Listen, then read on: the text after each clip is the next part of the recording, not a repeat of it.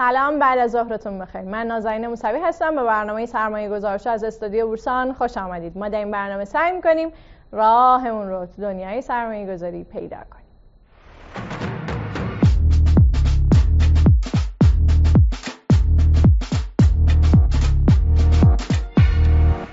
آدم هر جا هستین حال دلاتون خوب باشه. مهمان امروز برنامه ما در رشته ای تحصیل کرده که هنوز در ایران به معنای واقعی کلمه وجود نداره و مسیر متفاوتی رو در دنیای سرمایه گذاری اومده جلو. امروز همراه شادی صدقی نژاد مدیر عامل شرکت پردازش اطلاعات مالی بدان هستیم برای اینکه در این رابطه توضیحاتی بدن و از تجربیات خودشون برمون بگن. خانم صدقی نژاد سلام به برنامه سرمایه گذارشو خوش آمدین. لطفا بفرمایید که چند سالتونه؟ کجایی هستین؟ چی خوندین؟ و این مسیر رو چطوری طی کردین؟ من هم به شما و بینندگان خوبتون سلام عرض می‌کنم. خب سن که خانما همشون 18 سالشونه. ولی من 55 سالمه.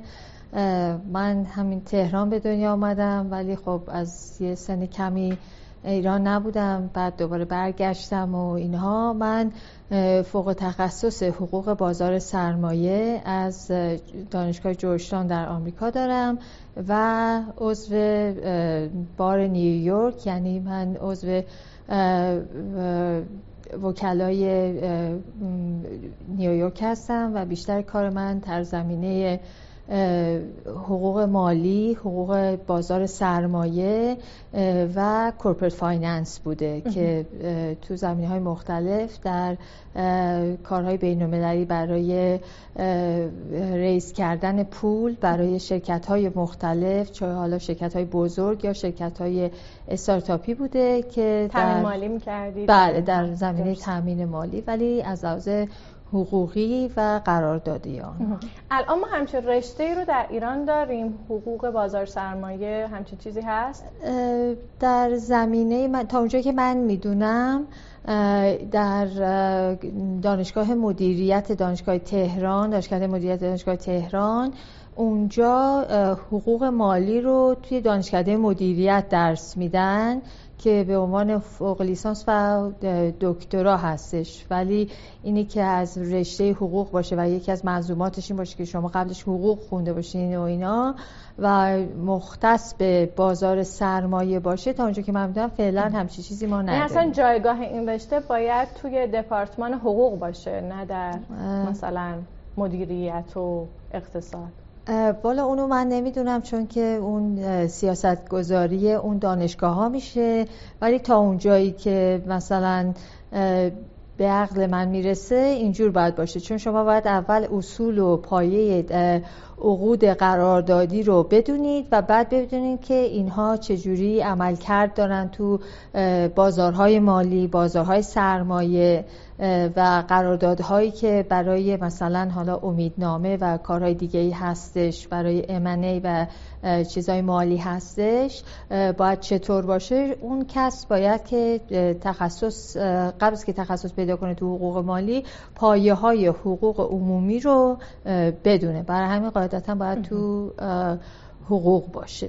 و چطور شد که از بازار سرمایه ایران سر در آوردیم من پدرم من قبلا نیویورک کار می‌کردم یه کوچیکم توی لندن کار می‌کردم ولی من اینجا پدرم یه مشکلی پیدا کردن از لحاظ سلامت و من اومدم اینجا که پیش ایشون باشم.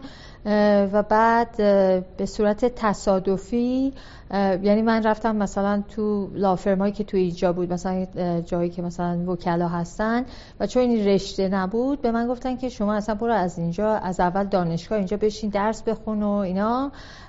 و بعد به صورت تصادفی یک سمیناری درباره خصوصی سازی بود که یکی از بانک های خارجی دویچه بانک اگه اشتباه نکنم اونجا اینو برگزار می‌کرد. من با رئیس بورس و رئیس یکی از بانک های خصوصی ایران اونجا آشنا شدم. بهشون گفتم که من تخصصم اینه کارم اینه و من هم تو اون بانکیه به صورت مشاور برای تاسیس یک رشته ای توی اون بانک به عنوان بانک سرمایه‌گذاری یا اینوستمنت بانکینگ شروع به کار کردم و بودن که توی بورس هم مشاور قائم مقام اجرایی بورس شد. یعنی در زمان تصدیگری کدومی که از آقای میر متحری آخر اواخر آقای میر متحری بود بعد که آقای دکتر عبدو تشریف آوردن ایشون لطف کردن من کردن رئیس قسمت بین و اونجا وظیفه شما بود که چیکار کنی؟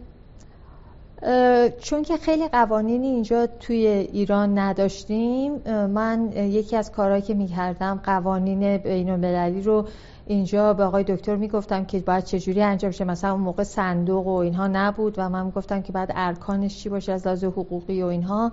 و آقای دکتر اینا رو مثلا با قسمت حقوقی چون بعد زیر نظر حقوق ایران اینها تهدیه می‌شد اینو انجام می‌دادن.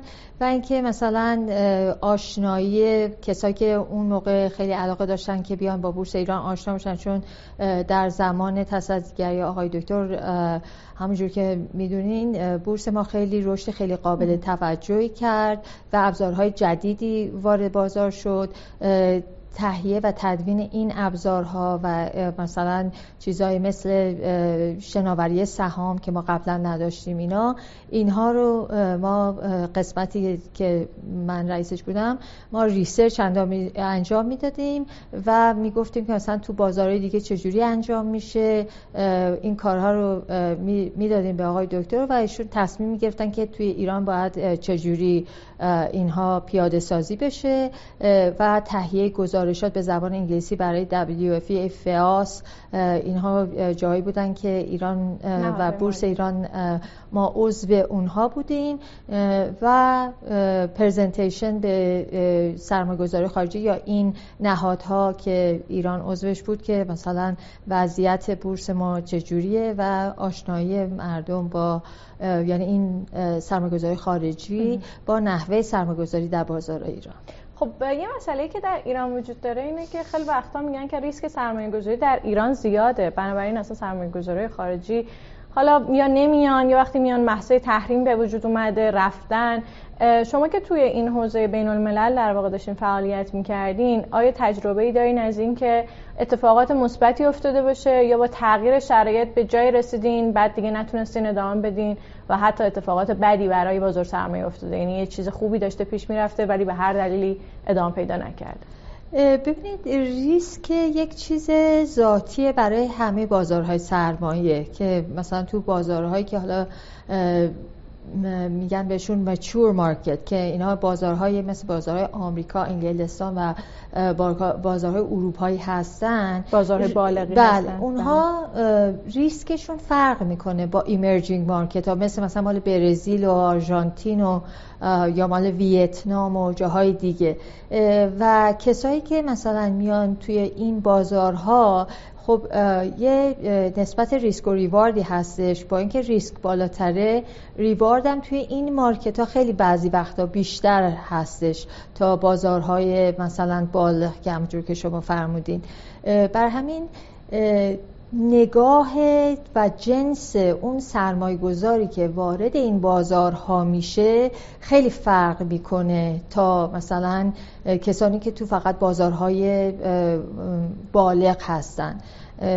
مثلا ما حتی بازار میگم یعنی سرمایه‌گذارای خبره چیزی اون موقعی که من بودم بودن که یه کمی از این سهمایی که توی بازار بود و خریده بودن فقط به خاطر اینکه ببینن که آیا اون ریسک به ریوارد ریشوش میارزه یا نه و خیلی سورپرایز شده بودن از چیزی که توی ایران بود. و همونجور که مستحضر هستین ما فعلا فکر می‌کنم سه چهار تا اصلا صندوق داریم که خود خارجی یعنی چند تا صندوق هستش که مثلا خب بنیانگذاران ایرانی تبار بودن که از خارج اومدن و اینها رو اینجا درست کردن و سهام میفروشن و یونیت های این یعنی unit های این صندوق ها رو به خارجی ها یا ایرانی های خارج نشین میفروشن. یعنی معتقد بودن که اون نسبت ریسک به reward یا اون ریسک به پاداش خیلی بله. خوبه و بله. حاضر بودن که بیان بله. این سرمایه گذاری رو بکنن در زمان های مختلف خب خیلی بالا بوده واقعا با اینکه اگر شما حتی discount rate یعنی چیز نرخ تسعیر ارزم بگیرین توش بازم خیلی سهاما بوده که شما اگه زیرکانه سرمایه گذاری می‌کردین خیلی بازه خیلی بالایی داشته و همونجور که گفتم مثلا ما سه چهار تا داریم. یکی از ایرلنده که اصلا مؤسس ایرانی نیست. مؤسس ایرلندی اومده توی بازار ایران هستش. یکی دیگه هستش لهستانی که این صندوق از فکر می‌کنم از فکر کنم یکی از مستمره های هلند که مثلا اونجا به خاطر تکس هستش از اونجا اومدن و این مثلا ها یعنی بحث های مالیاتی و احتمالا چیزهای دیگه باعث میشه توی سری از کشورها اینو راقب بشن که مثلا در کشوری مثل ایران بیان و سرمایه گذاری بکنن. نه مالیاتیش این که یه جاهایی هستش که اینا مثلا نباید مالیات بدن اینا میرن اون صندوق اونجا تاسیس می‌کنن ولی اون سرمایه گذاری در کشور ایران انجام میشه. متوجه میشه بله بله, بله. پوستش توی اون جای و در این دوره آیا مثلا اقداماتی هم برای شرکت های که بالاخره زمانی که شما وارد شدین مثلا احتمالا در سال مثلا 84 85 بوده. در این سالها اتفاقات خوبی برای بازار سرمایه افتاده. بله. شرکت های زیادی وارد شدن. من می‌خوام بدونم در زمینه قوانین و حالا سرمایه گذاری با این شرکت های مثال هایی داریم. مثلا نمی‌دونم اون زمان احتمالا هر سال تعداد زیادی اصلا از این شرکت ها پذیر نویسی می شدن و اتفاقات خوبی براشون می افتاده اون قسمت رو من زیاد در جریانش نبودم به خاطری که پذیر نویسی تو قسمت های دیگه انجام می شد ولی چیزی که تو اون زمان اتفاق داشت میافتاد که متاسفانه به خاطر تحریم ها خب نشد که به موفقیت برسه این بود که بورس ایران یه قراردادی برای عرضه سهام شرکت یعنی دول لیستینگ با بورس بحرین بسته بود که متاسفانه به خاطر خب ملاحظات سیاسی که بعد بحرین خیلی با ایران خوب نبود. این از بین رفت و اینکه سهام شرکت های به خاطر که اون موقع دو تا از بانک های خارجی برای ایران برای کشور ایران sovereign rating گرفته بودن یعنی rating از Fitch که یک شرکت رتبه بندی بین المللی هستش یعنی یه رتبه بندی خوبی برای ایران گرفته بله بودن. گرفته بودن بله. که ما اوراق قرضه کشوریمون تو بازارهای مالی تبادل می‌شد و به خاطر همین ما می‌تونستیم اون موقع شرکت هامون رو ببریم و این rating رو برای اونها بگیریم این مثلا رتبه بندی رو در بازارهای مالی که بعد این باعث شد که سرمایه گذارهای خارجی با یک اطمینان بالاتری بیان و سرمایه گذاری بکنن. چون که خیلی فرق می‌کنه جنس سرمایه گذاری که توی چیزهایی که رتبه داره یعنی یک یک شرکت بین المللی مثل Fitch حالا اومده اینو صحه گذاشته تا اینکه مثلا یک کسی که هیچ rating ی نداره و من باید خودم به خودم اطمینان کنم به عنوان یک سرمایه‌گذار و وارد اون سرمایه گذاری بشم. که متاسفانه اونم به خاطر تحریم ها ما Fitch از ایران اومد بیرون و نشد به چیز برسه. ولی خب این باعث شد که مثلا rating برای شرکت های خودروسازی از طریق یک rating agency که مثلا حالا یک کمی بازار بر آژانس بله. رتبه بندی که تو بازارهای بین المللی خیلی مشهور نیست ما اینو بتونیم دریافت کنیم ولی خب جا هست برای کار. یعنی الان این شرکت های خودروسازی ما از جایی این رتبه بندی رو دریافت در کردن؟ در اون موقع گرفته بودن. ولی همینجور که تحریم هی رفت بالاتر متاسفانه دیگه این اونها کمی ملغا شدن.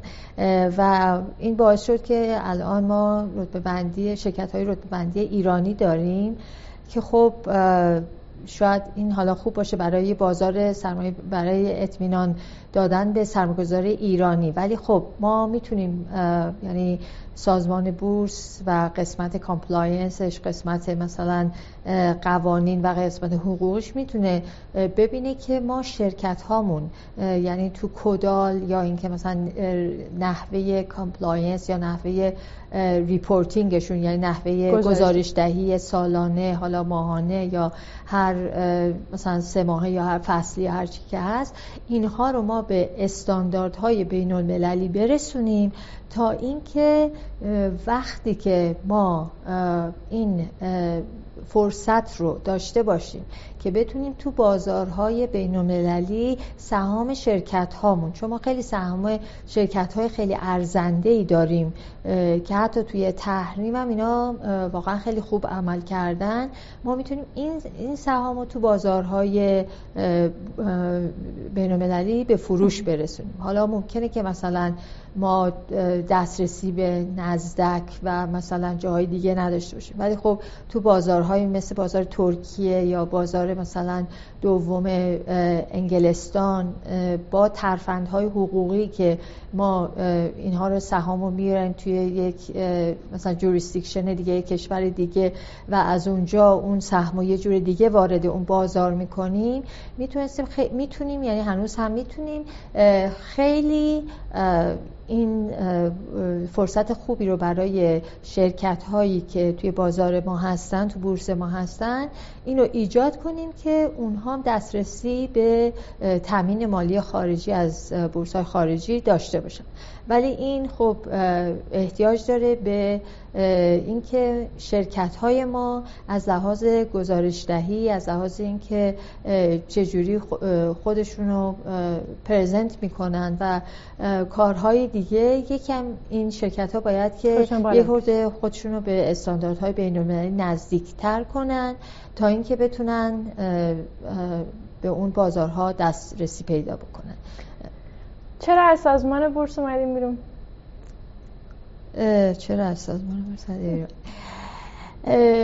اون موقع من روی یک پروژه کار می‌کردم برای تامین مالی یکی از شرکت های خودروسازی به صورت خیلی کوتاه. و اون زمان به نظر می اومد که این پروژه وقت منو بیشتر از اینکه توی بورس بتونم باشم می‌گیره. و برای همین من تصمیم گرفتم که برم و روی این پروژه ها کار کنم چون که اون موقع سازمان بورس نبود هنوز بورس و سازمان بورس همه یک جا بودن بله. و من دیدم که شاید که بتونم بیشتر به کشورم کمک کنم چون که کاری که شد این بود که من کمک کردم به یکی از شرکت های خودروسازی بزرگ ایران که بتونن اولین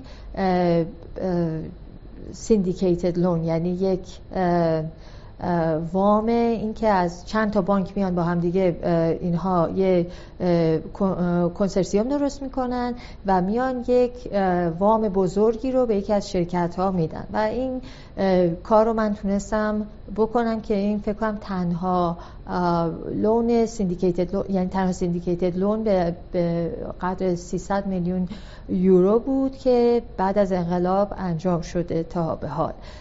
و من دنبال این بودم که بتونم بیشتر اثر بخشتر باشم تا اینکه اگه مثلا توی مدیر یه جای تقریبا دولتی که خب آدم دستش کمی بسته تر برای رسیدن به این اینجور کارهای بزرگ. و بعد از اینکه بیرون اومدین چه مسیر رو طی کردین؟ مسیر تلخ و شیرین.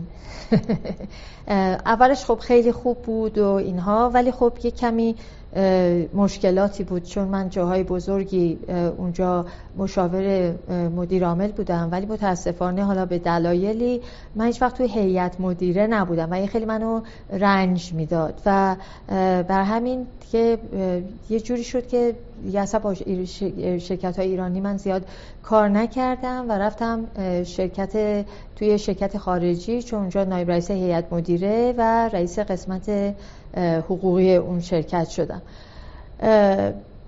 و بعدش به خاطر یه مسائلی دیگه اصلا از ایران رفتم. و بعد در 2013 دوباره برگشتم به خاطر اینکه من همیشه دوست داشتم که یه جایی رو درست کنم به خاطر اینکه بتونه به بازار سرمایه ایران کمک کنه مخصوصا کسایی که توش حالا یه جورایی مبتدی هستن یا اونایی که خارج نشین هستن. چون وقتی که من تو زمان آقای دکتر عبدو رئیس قسمت بین الملل بودم خیلی ها به من مراجعه می‌کردن و واقعا خیلی کارهای متفاوتی سرشون اومده بود به خاطر اینکه زیاد آشنایی با بورس ایران نداشتن. و الانم مشغول همین کار هستم با اینکه خب یه کمی سخته و یه کمی کار پر پر چالشیه ولی خب ارزشش رو به نظر من داد پس این شد که بدان رو تأسیس بله. کردید درسته؟ بله. دقیقا توی بدان چیکار می‌کنی؟ بدن یه روبو ادوایزری دو زبانه هستش که به کسایی که می‌خوان وارد بازار سرمایه بشن به شما میگه کی چی به چه مقدار بخر. و ما خواستیم که روی المان یعنی فرایند پری ترید تا پست ترید اونقدر که می‌تونیم اینو سیستماتیکش بکنیم و اینکه خطا رو به مینیموم برسونیم و اینکه وجود اون شخص یعنی مثلا شخصی سازی بشه. یعنی که مثلا ولی این نباشه که من بیام به شما بگم شما چی بخری یا شما به من بگی چی بخری ما به اون شخص اون ابزارهای لازم رو بدیم و اون کانفیدنسی که هست و اعتماد به نفسی رو ایجاد بکنیم با دانشی که بهش منتقل می‌کنیم که ایشون بتونه خودش برای خودش تصمیم های هوشمندانه تری برای وارد شدن به یک سهمی یا یک معامله در بازار سهام ایران بگیره. و همین مثلا می‌تونیم بگیم که ما یه جور خواستیم تصمیم یار باشیم توی فرایند بورس یعنی در واقع هم به لحاظ شخصیتی شما یه بررسی می‌کنید من. اون فردی رو که در حالا اپلیکیشن شما سایت شما یا هر جای دیگه میاد بعد به لحاظ دانشی هم می‌خواین کمکش بکنید که این کار رو انجام بده بله. ما از لحاظ رفتار مالی میایم میسنجیم که مثلا اون شخص چه رفتاری داره. درجه ریسک و ریزی بهش میدیم و بعد میگیم که ما بهش نمیگیم که حالا بر اساس این درجه بیا چیزی بخر چیزی نخر. چون این غیر قانونیه و ما نمی‌خوایم کار غیر قانونی توی ایران انجام بدیم. ما میایم میگیم که شما یا یه پورتفوی توی بورس داری اینو وارد کن یا اینکه نه مثلا می‌خوای یه پورتفوی بساز. ما به شما این توان میدیم که تا ده تا سهم رو میاین وارد می‌کنین و بعد ما به شما اوزان بهینه هر سهم رو بهتون بر اساس اون درجه ریسکورزی بهتون میدیم و اینکه میگیم که از اون پولی که مثلا می‌خوای بیاری چقدرش رو وارد بازار سهام بکن و چقدرش رو بیرون توی مثلا حالا سپرده یا به عنوان پول, در پول نگه بله. خب این خیلی در واقع چیز خوبیه. فقط یه سوالی که اینجا پیش میاد اینه که خب بازار ما پر از ریسکای سیستماتیک و غیر, غیر سیستماتیکه ما می‌بینیم که هر روز یه سری خبرها میاد نرخ خوراک پتروشیمیا فولادیا نمی‌دونم تغییر. می‌کنه گاز این اتفاق براش میفته و همه اینها در نهایت سود اون شرکت رو تحت شعا قرار میده. الگوریتم شما مبتنی بر چه اطلاعاتی می‌تونه این کار رو انجام بده انقدر می‌تونه سریع تغییر بکنه و این در واقع بینش رو به اون مخاطب بده که باید الان چیکار بکنه بله. الگوریتم با ما اینو باور 90 95 و 99 میده و اینکه این چیزها خب بالاخره یه چیزهای سیستماتیکی که تو بازارهای دیگه هم یعنی ما فکر می‌کنیم که فقط برای ما این اتفاق میفته ولی اگه تو بازارهای دیگه هم نگاه بکنید اینها خب یه جورایی اتفاق میفته و ما هر مثلا حالا توی صنایع مختلف الگوریتم رو بازبینی می‌کنیم که مثلا اینا رو یه جوری حالا نگه پیش بینی ولی یه جوری براش یه دونه تولرانس چی میشه؟ یه چیزی گذاشتیم. تولرانس ایرانی هم میگن تولرانس تولرانس براش تولرانس لولی گذاشتیم که این مثلا سطح تاباوری. او بله. یه چیزی گذاشتیم توی فرمول که اینو مثلا تا چیزی واسه استاندارد دیوییشن مثلا انحراف استانداردی وجود انحراف داره بله. برای اون انحراف معیار رو در لحاظ کنه. اینو ما تست کردیم. یعنی ما یه چیز نرم افزار خارجی رو نیوردیم فارسیش کردیم. ما خودمون از صفر اومدیم نرم افزار رو ساختیم. حالا ما که میگم من تیممو میگم چون که من که تخصصم نرم افزار نیست. ولی تیم ما اومده اینو اومده مثلا دیده تو بازارهای دیگه چه اتفاقایی میفته و بعد اومده اتفاقایی که تو بازار ایران افتاده رو دیده و بعد اومده یه یه آزمون مجددی که بله در بله. بازار خودمون برای بله بله. مثلا حالا بگیم یه عملگم اینها رو وارداشته گذاشته این وریبلا رو. و از اون اومده حالا اینو بک تست کرده و دیده که مثلا آیا همچین چیزی تو بازار ما چجوری می‌تونه سود آور باشه یا ریسک رو بیاره پایین. و ما یه تست تاریخی هم داریم. وقتی که شما این چیز رو انجام میدین یعنی مثلا میگیم میگین که مثلا این پورتفوی منه و ما اینو بهینه می‌کنیم؟ بعد می‌بینیم که توی تاریخ های مختلف که خود کاربر اجازه داره که این تاریخ ها رو معین کنه به صورت تاریخی ببینیم که مثلا حالا مثلا یه زمانی بوده که خوراک چیز مثلا خوراک پتروشیمی. یه دفعه حالا قیمتش رفته بالا یا بعد دوباره برش گردونن این پترن ها رو ما با استفاده از یادگیری ماشین و AI یعنی هوش مصنوعی بله. اومدیم و اینها رو مثلا اومدیم دیدیم که این پترن ها یا این الگوها چجوری اینها اومده دوباره و, و پشت هم تکرار شده. و از روی اون ما این الگوریتمامون رو اومدیم تهیه و تدوین کردیم. چون که بالاخره تاریخ خودش رو هی دوباره تکرار می‌کنه. و ما از روی این چیز کردیم ولی خب یک انحراف معیاری هم برای اینکه پیش بینی ما تا چقدر درسته لحاظ کرد. تو این مسیری که اومدین آیا هیچ وقت به این فکر کردین که سرمایه گذار خارجی جذب بکنید و بخواید دقیقا همین بحثی که گفتین که یه در واقع رتبه بندی اتفاق میفته و یه شرکتی که مثلا در ایران اگه بتونه یه رتبه بندی خارجی رو بگیره ممکنه خیلی اوضاعش بهتر بشه. حالا برای خودتون این فکر رو بکنید که هم برید این رتبه بندی ها رو بگیرید در این به عنوان یک جایگاه بین المللی پیدا بکنید هم این که بخواید سرمایه گذار خارجی جذب بکنید. آیا تجربه از این قضیه داشتین؟ بالا بعد از همون مثلا برجام که خیلی چیز بود ما چند تا شرکت خارجی با ما صحبت کردن ما الان چند تا پارتنر خارجی داریم شرکای خارجی. خارجی داریم که یکیشون در اسپانیا هستش یکیشون در انگلستان هستش و اینها خیلی اثرگذار بودن و درباره سرمایه‌گذار خارجی هم یه شرکت سوئیسی بود که خیلی علاقه داشت که با ما کار کنه. ولی میگم به خاطر تحریما خیلی سخته چون اونا واقعا به چالش کشیده میشن. اگر که مثلا بگن که با ایرانیا کار می‌کنن و اینها و اینکه بیان سرمایه مستقیم توی بازار ایران داشته باشن یا با یک مثلا بگن سرمایه‌گذاری توی شرکت ایرانی کردن. و ما اینو به صورت غیر مستقیم داریم انجام میدیم. و خب میگم یه شرکت کوچیک هستیم خیلی کوچیک هستیم. پله پله داریم میریم جلو.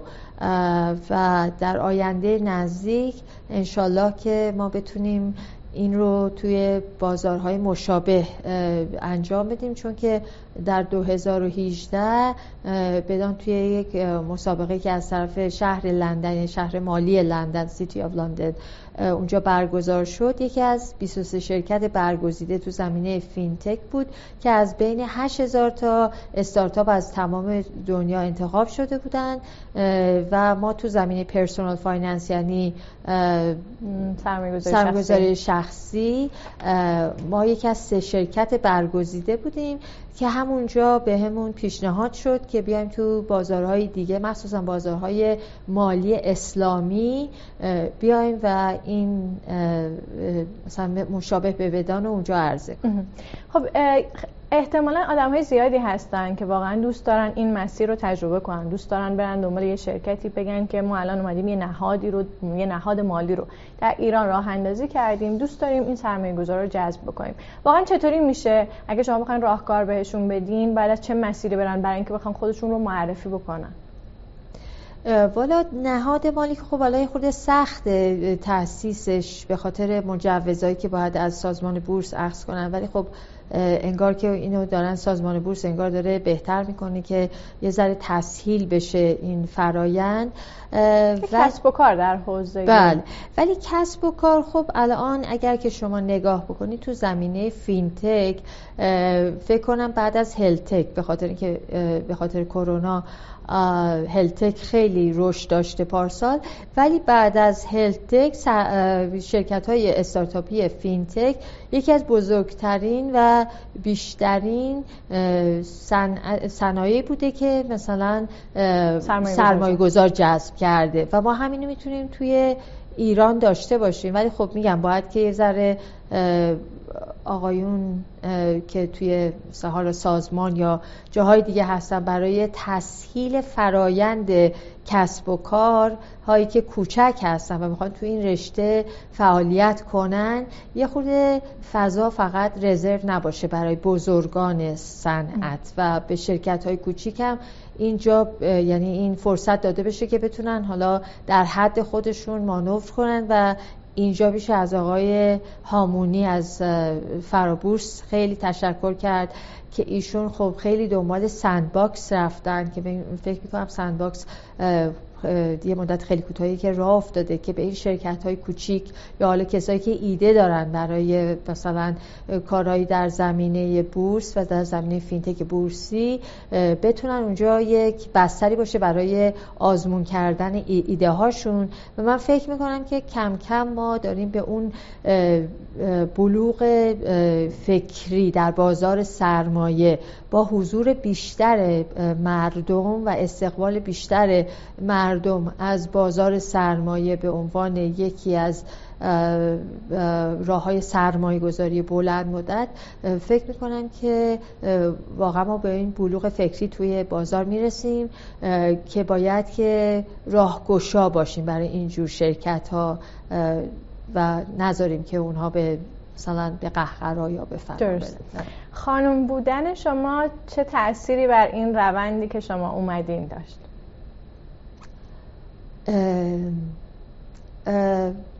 والا نمی‌دونم خیلی نمی‌تونم خیلی اینو بگم به خاطر اینکه وقتی که من اومدم چه حالا تو بورس بودم چه اصلا با من خیلی خوب رفتار شد.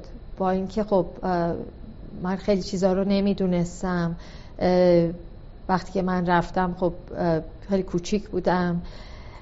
با هنجارای اجتماعی اینجا خیلی آشنا بله. ولی خب خیلی چیزا برام خیلی خوشایند بود. رفتارهایی که می‌دیدم و مثلا واقعا برام خیلی چیزی بود که مردم چقدر دلگرمی به آدم میدن وقتی که داره کاری رو می‌کنه و اینها.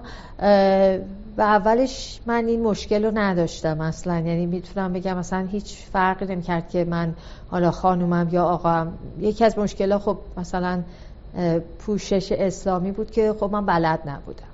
نه اینکه مثلا چیز بعدی باشه یا چیزی ولی من بلد نبودم که مثلا چه جوری باید رعایتش کرد و اینا. و بعض وقتا یادم می‌رفت و واقعا این یه چیز اینی بود شده بود برای رؤسای من. ولی خب کم کم اونو حل کردم. بعد الان خانم بودن من این تاثیر رو داشته که من با انجمن زنان کارآفرین آشنا شدم. اونجا یه مدت کوتاهی توی هیئت مدیرش بودم. الانم رئیس قسمت بین هستم. و اون به من کمک کرد که چجوری بیام networking زنانه ایجاد بکنم توی ایران. چون یه کاری بود که زیاد بلد نبودم. و اون شبکه سازی که من تونستم ایجاد بکنم خیلی راه ها رو به هم نشون داد که بیام چجوری مثلا حالا چیزا که من بلد نبودم و کسای دیگه خانمای دیگه تو کسب و کار خودشون دیده بودن و اونها جورای دیگه باهاش برخورد کرده بودن و راه گشایی کرده بودن. واقعا این خانوما به من خیلی چیزا یاد دادن و من ازشون خیلی متشکرم که این راه ها رو به من یاد دادن. یعنی تو روز نمیشه که مثلا من به دو تا سه تاشون زنگ نزنم بگم من می‌خوام این کارو بکنم حالا چی کار کنم؟ حالا حتی هم فکری. و اون خیلی برای من مهم بوده. من زن بودنم و نقطه منفی نمی‌بینم. خب بله به خاطر اینکه خب این کار اصلا بورس یه کار خیلی خانم توش نیست ولی خب الان داره خیلی عوض میشه چون نگرش مردم سازمان داره عوض میشه. شما الان سازمان بورس برید خب خیلی خانوم هستن که توش کار می‌کنن و واقعا باعث افتخاره. ولی خب می‌تونه که مثلا میگم منفیش بیشتر توی جاهایی بوده توی برخوردهایی. ولی خب اونم از شاید اینکه اون بلوغ فکری تو اون شخص نبوده و بهش یاد داده نشده که چجوری با زنها توی چیز کاری مقابله بکنه. ولی هر چی که حضور زنها بیشتر میشه توی این فضاها خب این نگرشام کم کم میره توی اقلیت و کم کم محو میشه. برای همین من زیاد روش فکر نمی کنم من کار خودم رو می‌کنم. خیلی هم خوب. از مسیری که الان اومدین راضی هستین؟ اگر برگردین به عقب دقیقا همین شکلی میان شاید به حرف کسایی که توی بازار بیشتر بودن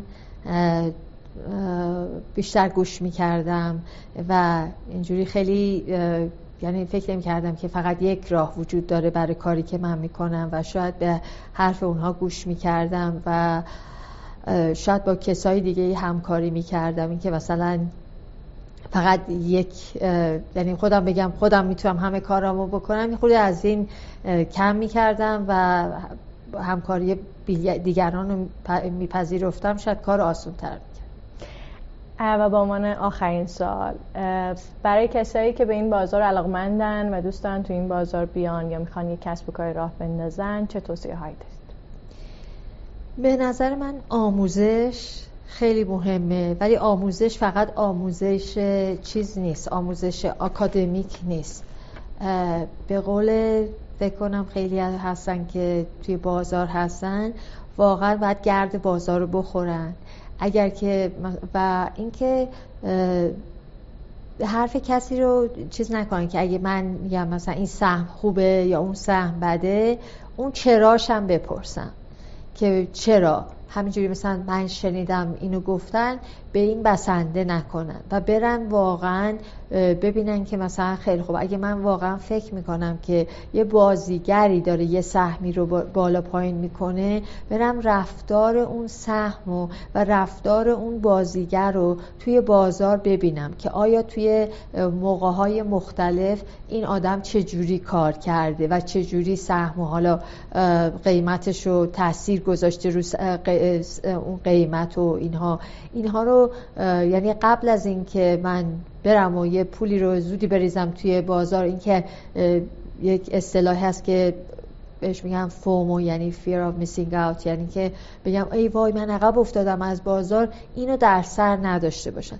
و اینکه وقتی که اوضاع خرابه و بازار پایینه اینو یک فرصت برای یادگیری به شمار بیارن و اونجا خودشون رو حاضر کنن برای اینکه ببینن که فرصت ها کی به وجود میاد که اون موقع ورود کنن به بازار. نه اینکه مثلا یه سهمی مثلا 80 درصد رفته بالا بگه خب خب الان این سهم رو بخریم بعد خب قانون مرفینی که هرچی میره بالا باید بیاد پایین دیگه. وقتی 80 درصد رفته بالا خب حتما شاید 120 درصد هم بیاد پایین. برای همین این سرمایه گذاری نیست. و من فکر می‌کنم دوراندیش باشن. سفته باز نباشن تو بازار سرمایه گذار باشن. من خیلی خوشحال شدم از اینکه با شما آشنا شدم و خیلی ممنونم که به برنامه ما اومدید. خیلی لطف کردید خیلی متشکرم. شما روز خوبی داشتید صحبت کردم با شادی صدقی نژاد مدیر عامل شرکت پرج اطلاعات مالی بدان. واقعیت اینه که برنامه هایی به اشتراک گذاری تجربیات خیلی من تحت تاثیر قرار میده. یعنی وقتی فکر می‌کنم که خب من باید چه جنبندی از هر گفتگوی ارائه بدم احساس می‌کنم که باید یه مقدار مکس کنم و اون مکس احتمالا بعد از برنامه اتفاق میفته و احتمالا شما هم همین حس و حال من دارید. ولی می‌دونید که الان چیزهای خوبی دستتون اومده که می‌تونه بهتون کمک بکنه برای اینکه در دنیای سرمایه گذاری محکمتر راه برین. با این حال من این برنامه رو به شما واگذار می‌کنم. خیلی هم ممنونم از اینکه تا اینجا برنامه همراه من بودین. من نازنین موسوی اینجا استادیو بورسان برنامه سرمایه گذار شد. تا پس فردا ساعت 14 با خودتون باشید.